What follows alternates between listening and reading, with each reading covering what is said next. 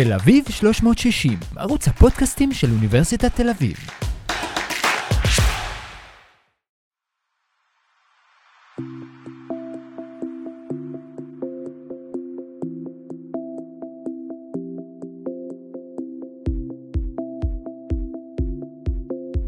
הגענו למחקר הזה משאלה אבולוציונית פתוחה.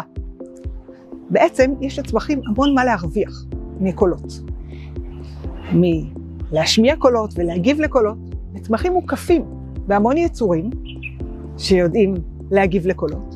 ולמרות זאת, התפיסה המקובלת הייתה שצמחים הם אילמים לחלוטין.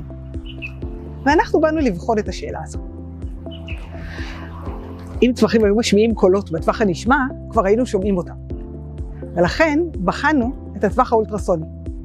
ושם גילינו שצמחים משמיעים קולות, אבל לא באותה מידה כל הזמן.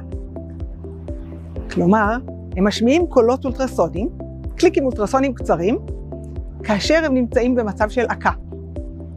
והצלילים האלה כוללים מידע.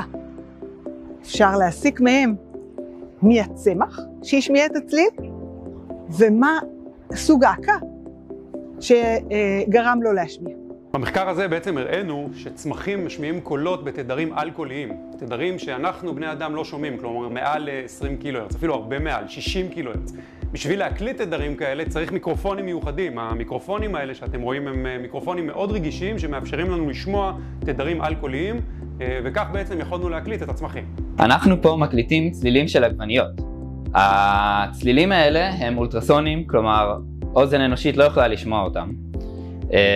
אבל כדי להמחיש את הצלילים שאנחנו שומעים, אנחנו לקחנו הרבה מאוד צלילים, דחסנו אותם ביחד ושינינו את התדר ככה שאוזן אנושית יכולה לשמוע אותם.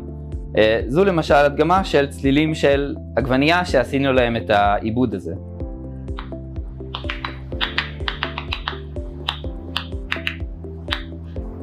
ככה נשמעים צלילים של גפן שעשינו להם עיבוד באותה צורה.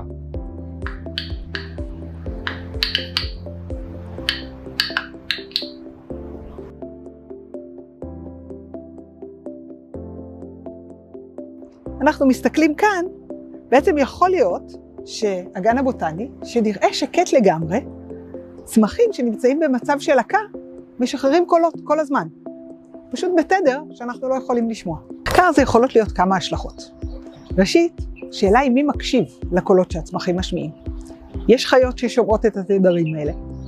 יש חרקים, עכברים, טלפים. האם הם משנים את ההתנהגות שלהם בהתאם למידע שנמצא בקולות של הצמחים?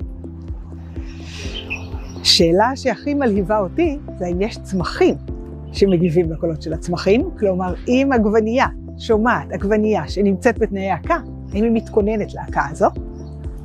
וכמובן יכול להיות גם יישום חקלאי. בעצם זו עוד שיטה שיכולנו לעשות מוניטורינג לצמחים ולזהות את תנאי העקה בלי לגעת בצמח.